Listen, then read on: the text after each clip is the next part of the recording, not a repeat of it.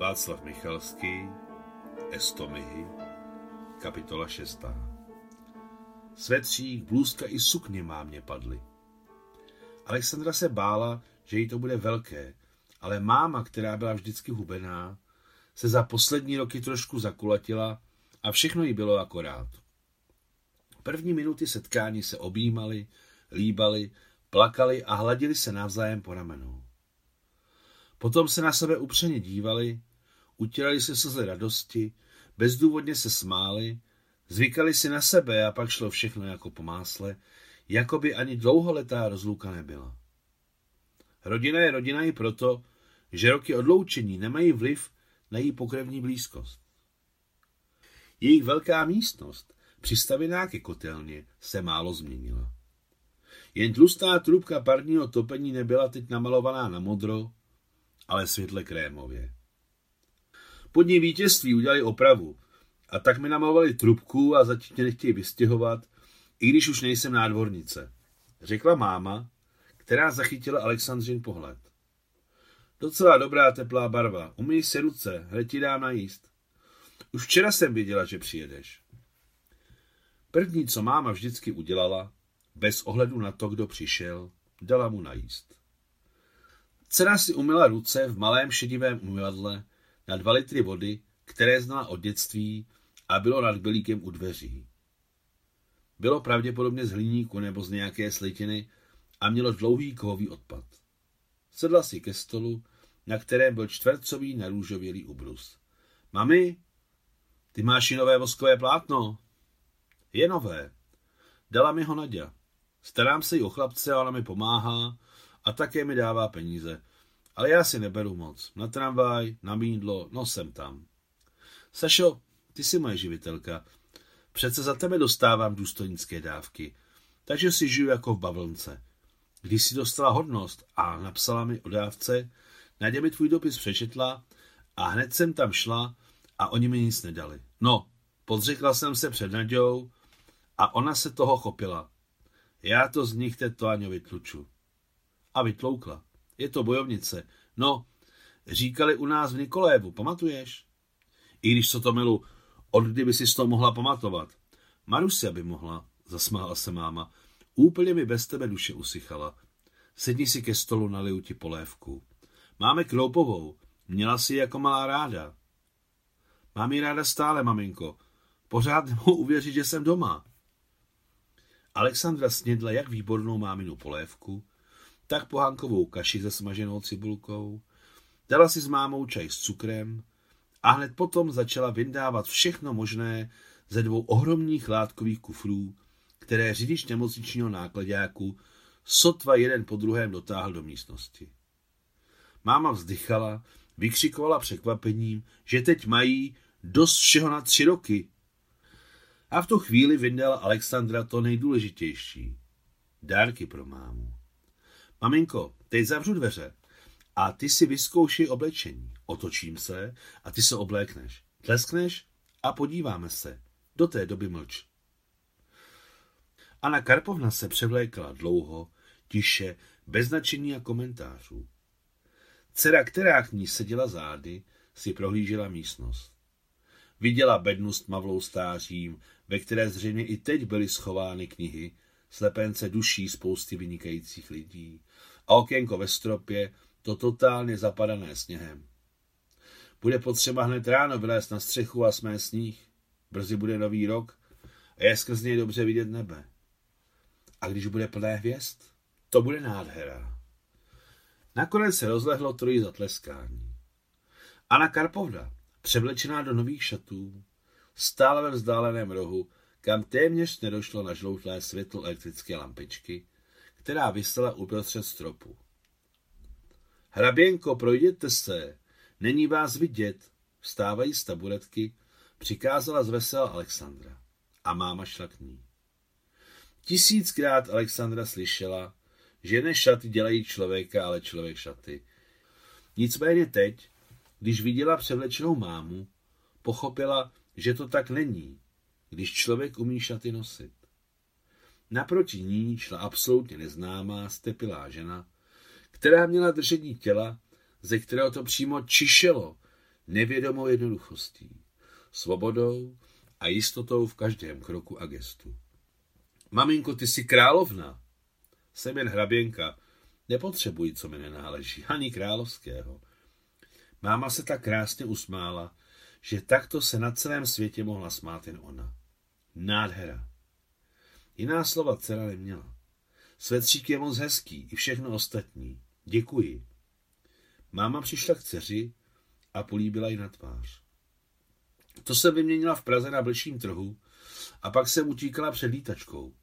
Poznali mě podle důstojnických bod, pochopili, že jsem vojanda. Nechytili mě. S Maristiou jsme upalovali, to bys viděla. To děvče, Češka, u nás pracovalo v míšce nádobí. Děkuji. Máma si sedla ke stolu naproti dceři. No, tak hezky vyprávěj. Jak tě to napadne, klidně po kouskách. Takový teplý svetřík a ta barva, všechno s výjimečným provedením, zácný soulad barev. Ještě aby nebyl, je to pravá angorská vlna a světle šedá s tmavě fialovou jdou skutečně k sobě. Jak jsem ho z dálky u Tudovky neviděla, tak jsem se tam vrhla. Odmlčeli se. To je na dlouho, maminko. Ale máme čas? No, zkrátka dobře, já, jak víš, byla jsem daná, teď jsem doma. Dítě, které se mělo narodit, se nenarodilo. Oficiálně se Adam pohřešuje, ale dostala přímý zásah. Byla to obrovská bomba, ale já tomu nevěřím. Naše fotografie byly po okrajích kráteru. Když ode mne odcházel, měl v rukou balíček našich fotek. Něco jsem ti posílala. To je to nejdůležitější, ostatní jsou detaily. A potom byla prázdnota. Útoční batalion námořní pěchoty z boje do boje. Spousta velmi dobrých lidí, maminko. Někdo padl, někdo někde zůstal. Měla se velitele batalionu Váněčku, Ivana Ivanoviče, mého vrstevníka, opravdový otec velitel. Degradovali ho potom, co jsme dobili Sevastopol, z majora na podporučíka. Nějak něco řekl nějakému generálovi z Moskvy, co přijel na prověrku. Byl to parchant. A náš velitel batalionu se dív nezastřelil. Naštěstí jsem včas vyšla na balkón. Měla jsem tušení. Rozmístili jsme se tam v hotelu, kde se zastavoval Čechov. No potom jsem do městský plazdár, nemocnice a práce s Papikovem. A co je to plazdárm? Moc o tom neříkali, i když zaslechal jsem něco v rádiu. To je v Polsku, mami. Dobrovská uhelná pánev, tam byla válka hrozná. Ale my jsme byli v relativně bezpečném týlu. Velká nemocnice, armádní. Tady mám neobvyklé příjmení, Dombrovskaja, a v Polsku je to celá oblast. Holky v nemocnici si mě dobírali, Dombrovskaja, není to tvé knížectví? A já jsem odpovídala, ne knížectví, ale hrabství. S Papikovem jsme se seznámili náhodou. Nemocnice byla ve folvarku s ohromným parkem, naši dva tam chytili zajatého Němce. Jeden ho chtěl zabít žený lopatkou. Říká, válka končí a na svém kontě ještě nemám ani jednoho Němce. No, a jen to překazila. A tam se objevil Papikov. Od té doby s tím pracuje. Je to zvláštní člověk, jako něm říká náš velitel nemocnice. Takový dělají ručně a ne každých deset let. Ano, Nadia vyprávěla, že je opravdu veličina v chirurgii, její muž Karen to říká a jemu věřím. Musíš studovat, Ceruško. Nadia už dostudovala. Pracuje jako zástupce hlavního lékaře pro kádrové otázky. Na místě toho pána, co jsem ho vzala síťovkou po hlavě? Toho, jak se o něj pak starala? Ano, loni umřel. S Nadějou mi je to jasné, řekla s úsměškem Alexandra a lehce poklepala prsty o stůl. Dávno jsem mi podezřívala, že je práskač. No, to je její věc, řekla matka. Ale ty musíš studovat. Je tvou povinností dokončit institut. Máme, musím pracovat, jsem stará. Co to je za hlouposti? vybuchla máma. Musíš kvůli mně, ale hlavně při památce svého otce. Jsi povinna, zapřísahej se. Mami, co to děláš? Přísahej, nebo si před tebou kleknu. Alexandra byla v koncích a váhala. Uběhla ještě sekunda a Anna Karpovna si před ní klekla. Zapřísahej se. Alexandru to tak vyplašilo, byla v takovém rozrušení, že sama nepochopila, jak se také ocitla na kolenou. Přísahej, Při památce mého otce a ctíc prozbu mé matky přísahám, že dokončím lékařský institut. Přísahám. Ne takhle, celou větou. Nikdy v životě neviděla Alexandra matku takhle panovačnou a neoblomnou. Při památce svého otce a ctíc prozbu mé matky přísahám, že dokončím lékařský institut. Objali se, rozplakali a společně vstali, pomáhajíce si navzájem. Musíš mezi lidi jak kvůli sobě, tak na památku o našich životech. Papikov to také říká. Z velitele nemocnice mě chtějí dokonce vecpat hned do třetího ročníku. A je to vůbec možné? No pro ně ano. Pán Bůh požehnej. Teď jsme všichni převleni do naší nemocnice do rezerv. Ale je to dočasně. Papikov říká, že Moskva dává dohromady kádry z celé armády. Čekají se určitě velká jmenování. Generál poručík Ivan Ivanovič, generál majoři Papikov a Gorškov. Všichni je znají a oni znají všechny. Papikov říká, že Natalia, to je jeho žena, a já musíme být vždycky s ním. A od září mě pošle do lékařského institutu do třetího ročníku s tím, že si udělám zkoušky ve zvláštním termínu. Opravdu to zvládne? Zvládne. Patří mezi největší profesionály. Papikov je u operačního stolu téměř bůh. Před válkou seděl. Bože, proč v naší zemi tak nenávidí ty nejlepší? Tvoji velitelé jsou dobří lidé. Velmi, maminko. Zadařilo se mi. Institut je vyřešený, ale hlavní je, abych našla Adama. Potřebuji zajet tam, kde nám vybombardovali nemocnici. Tam je velká osada uvidíme. Dávno by se ozval. Jak ti to říct, mami? Za války jsem viděla tolik zázraků a o tolika jsem se naposlouchala, že teď vím přesně, že se může stát cokoliv. V každém případě, pokud tam nezajedu, nebudu mít klid. Ale ne teď, že jo? Teď mě nikdo nepustí, demobilizuji se. Asi na jaře. Za měsíc Papikova jmenovali, nebo, jak se říkalo, vybrali na pozici vedoucího katedry v lékařském institutu a Natálii s Alexandrou si vzal sebou jako laborantky. Všechny tři je samozřejmě demobilizovali. Na jeden den zajel Papikov s Natálí do Ufy po kolince prachu jeho matky. Vrátili se, jak měli, a začali se seznamovat s novým místem. Papikov přednášel jak před válkou v Leningradském lékařském institutu, tak po válce na Karlově univerzitě, takže tato práce pro něj nebyla žádná novinka. Navíc zůstával jako chirurg a Natália s Alexandrou jeho sálovými sestrami. Takových jako Papikov bylo tenkrát v Moskvě jen pár. A všichni požívali výjimečného postavení. Nikdo jim nevelel, tím méně buzeroval. Ale nejdůležitější bylo, že si jich cenili profesionálové. Stačilo jedno jejich slovo, aby se otevřely i velmi těžké dveře. Mezi studenty lékařského institutu bylo hodně bývalých účastníků války, někteří dosud chodili v uniformách, rajtkách a vojenských botách. Někdo s prázdným rukávem, někdo s jedním okem a někdo na jedné noze. Herakles Solomonovič zatím zůstal. Pracoval v nemocnici jako zástupce Protýl a Ivana Ivanoviče jmenovali zástupce ministra zdravotnictví SSSR. Sešli se a oslavili nová jmenování a slíbili si, že na sebe nezapomenou. Papikov se domluvil s rektorem na tom, že jednu z nejlepších sálových sester Sovětského svazu vezmou na podzim hned do třetího ročníku a zatím ji určili termín a témata, dali knihy a ona se začala připravovat. V Dubnu čekala všechny tři, Papikova, Natálii a Alexandru, neočekávaná událost. Ve všech novinách byly otištěny seznamy vyznamenaných veteránů, kde byly uvedeni jak Alexandra Dombrovskaja, tak Natália Melichova i Aleksandr Papikov se svými frontovými funkcemi a hodnostmi. Malý generál se sešlapanými rameny splnil slib. Alexandra s Papikovem to hned pochopili. Pravda, Alexandra se ještě dostala před svými kolegy do trapné situace, protože nejvyšší řád, řád Lenina, se objevil u ní a ne u Papikova, kde by to bylo pochopitelné a spravedlivé.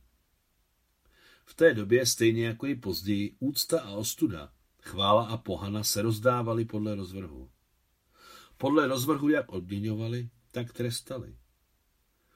Například dlouho před popisovanou dobou přišla na Solovky dispozice zastřelit několik desítek lidí.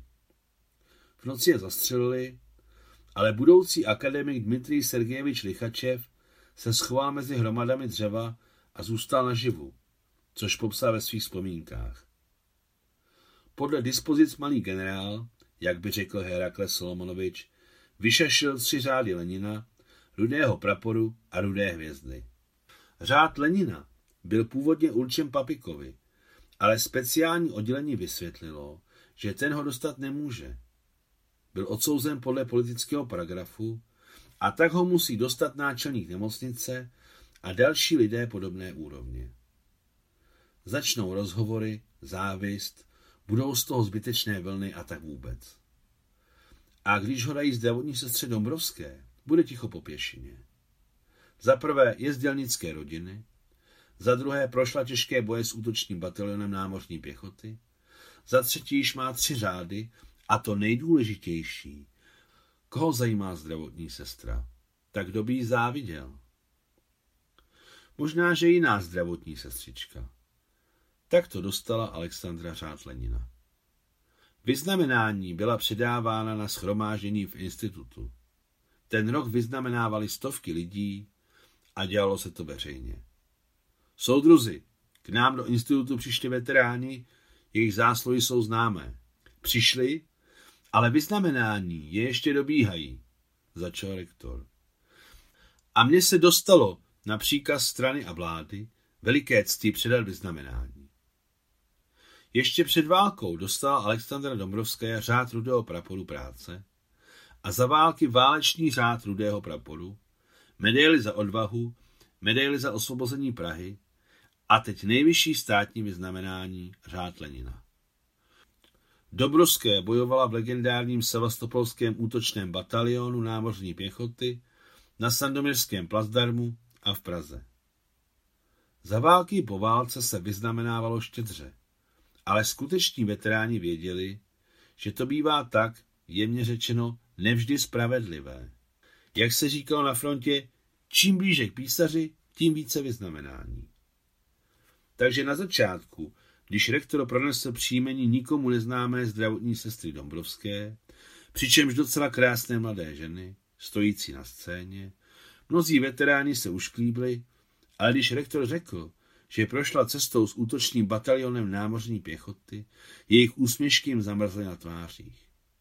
Všichni chápali, že tam, kde se jde z boje do boje, protekce nemá místo. Na to tam prostě není čas. Když rektor připnul Alexandře vyznamenání, sálem otřásl aplaus.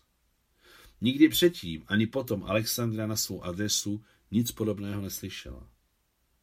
Mladý generál splnil svůj slib.